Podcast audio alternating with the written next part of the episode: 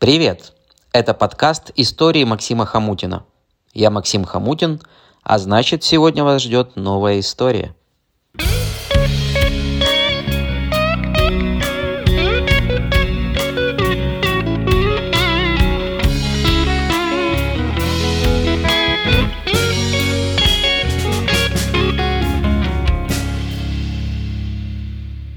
Приятного прослушивания!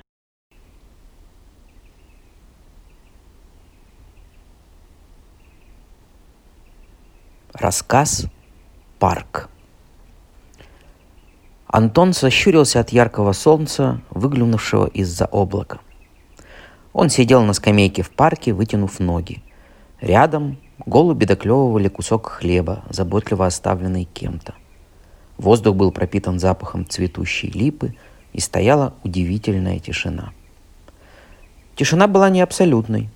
Было слышно щебетание летних птиц и шелест листьев – но привычного городского шума не было.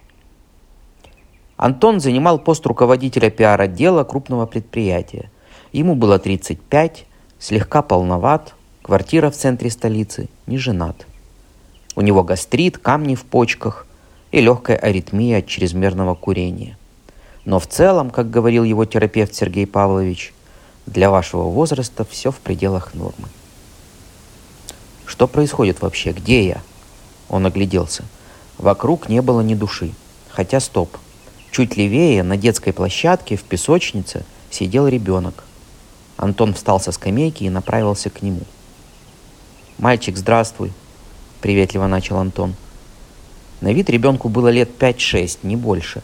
Он деловито копался лопаткой в песке и, казалось, не замечал подошедшего взрослого. «Ты что, здесь один?» Наконец мальчик поднял голову и внимательно посмотрел на Антона. Голова была покрыта смешными каштановыми кучеряшками, а щеку украшала свежая царапина, замазанная зеленкой. «Почему один? С тобой». Он снова принялся копать. «Что значит со мной? Я тебя не знаю. Где вообще все? Где мы находимся?» Антон начал заметно нервничать. Ребенок поднял голову и нахмурился. «Дядя, ты что, маленький? Мы в парке», «Что за фигня?» – раздраженно выпалил Антон. Он развернулся и пошел по аллее парка, на ходу похлопывая себя по карманам. Мальчик поднял голову и строго посмотрел ему вслед. Сигарет с собой не было. Смартфона в правом кармане и умных часов на руке тоже. Также отсутствовал кошелек и ключи от квартиры. Без этих вещей он не выходил из дома практически никогда. Я потерял сознание и меня ограбили – Напился вчера и забрали в полицию? Он огляделся. Все эти версии не объясняли оглушительную пустоту вокруг. Вдруг ему стало страшно. Настолько страшно, что Антон побежал, перепрыгивая клумбы к пустующему проспекту. «Это сон, это сон, это сон!» — кричало в голове сознание, сердце выпрыгивало из груди, а ноги бежали совсем не так быстро, как хотелось бы. Наконец он выбежал на середину проспекта и остановился отдышаться. Дорога была абсолютно пустой в обе стороны. Дом напротив. Антон судорожно начал дергать ручку подъезда, но она не поддавалась. Он подбежал к следующему подъезду, и там дверь оказалась заперта. В двух шагах от нее он заметил таксофон. Подбежав, он снял трубку, раздались гудки. Работает. Антон стал вспоминать номера хоть кого-то из друзей или родственников – но все они были записаны в его смартфоне, а помнил он лишь только свой собственный номер, который регулярно оплачивал через терминал пополнений. Таксофон был с барабанным диском, и номер набирался ужасно долго. Наконец аппарат зашуршал, и после щелчка послышалось. Неверно набранный номер. Антон повесил трубку. Он отошел от таксофона и еще раз огляделся – Город действительно будто вымер, но было в нем что-то еще, что-то знакомое. Работающий таксофон, он таких уже лет двадцать не видел. Через дорогу у входа в парк стоял автомат с газировкой. Желтый дом с вывеской «Галантерея», прямо как в детстве, где они гуляли с бабушкой в парке возле проспекта Ленина. Он поднял глаза и увидел табличку с номером дома. На ней было написано «Проспект Ленина». Может быть, я умер? Эта мысль, словно удар током, пронзила Антона. Он развернулся и быстро пошел назад в парк. Мальчик все так же сидел в песочнице из выкопанной кучи песка, он сосредоточенно строил какую-то башню. «Я умер, да?» Антон стоял возле песочницы. «Дядя, ты странный. Мертвые в земле лежат и в скелеты превращаются, а ты вот стоишь».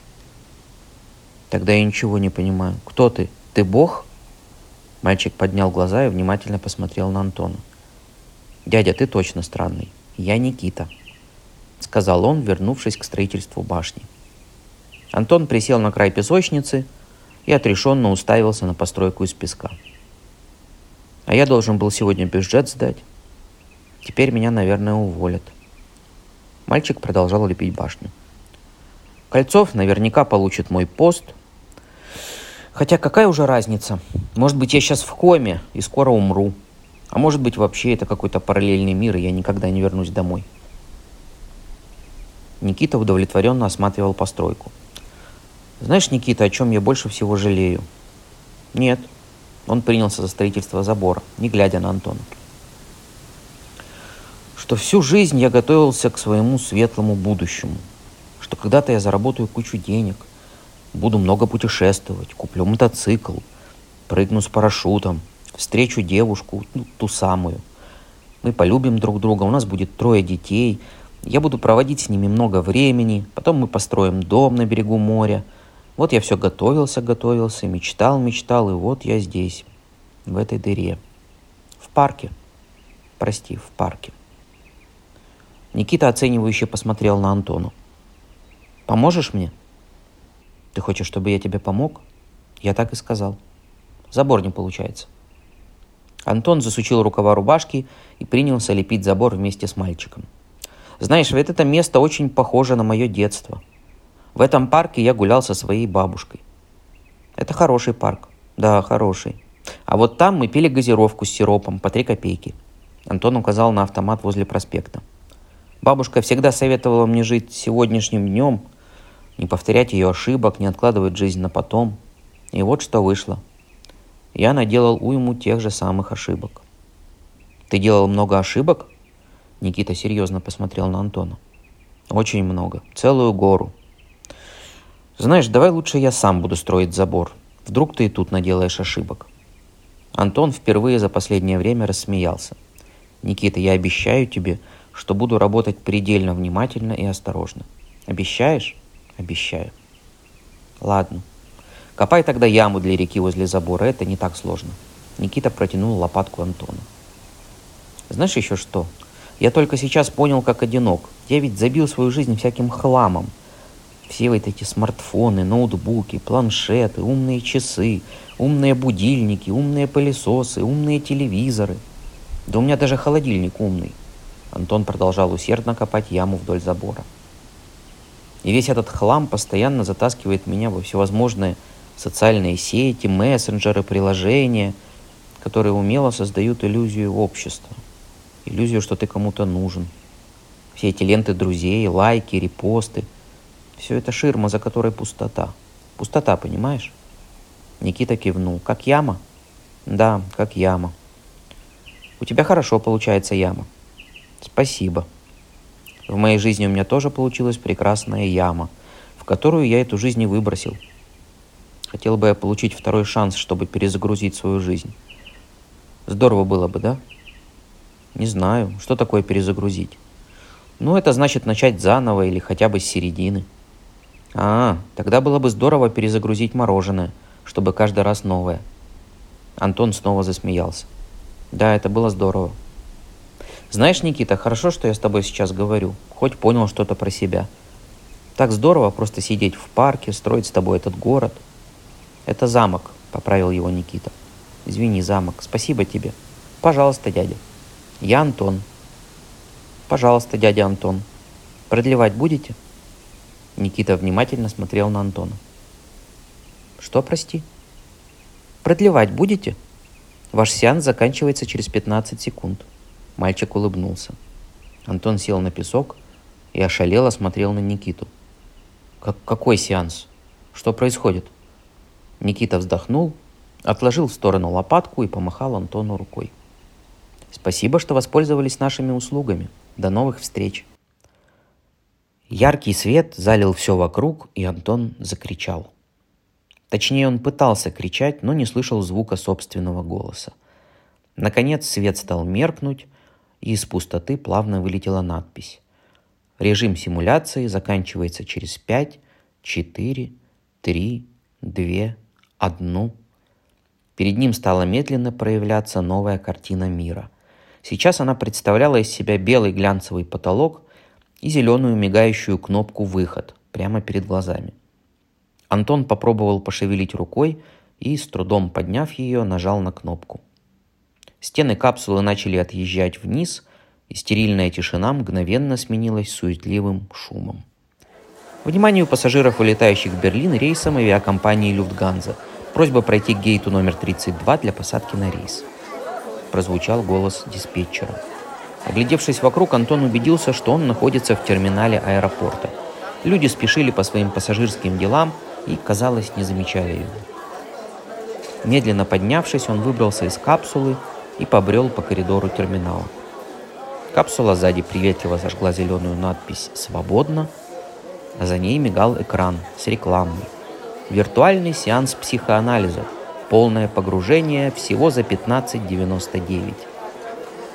«Постойте!» Антон обернулся. Его догнал мужчина в пиджаке, протягивая ему смартфон. «Кажется, вы забыли в капсуле».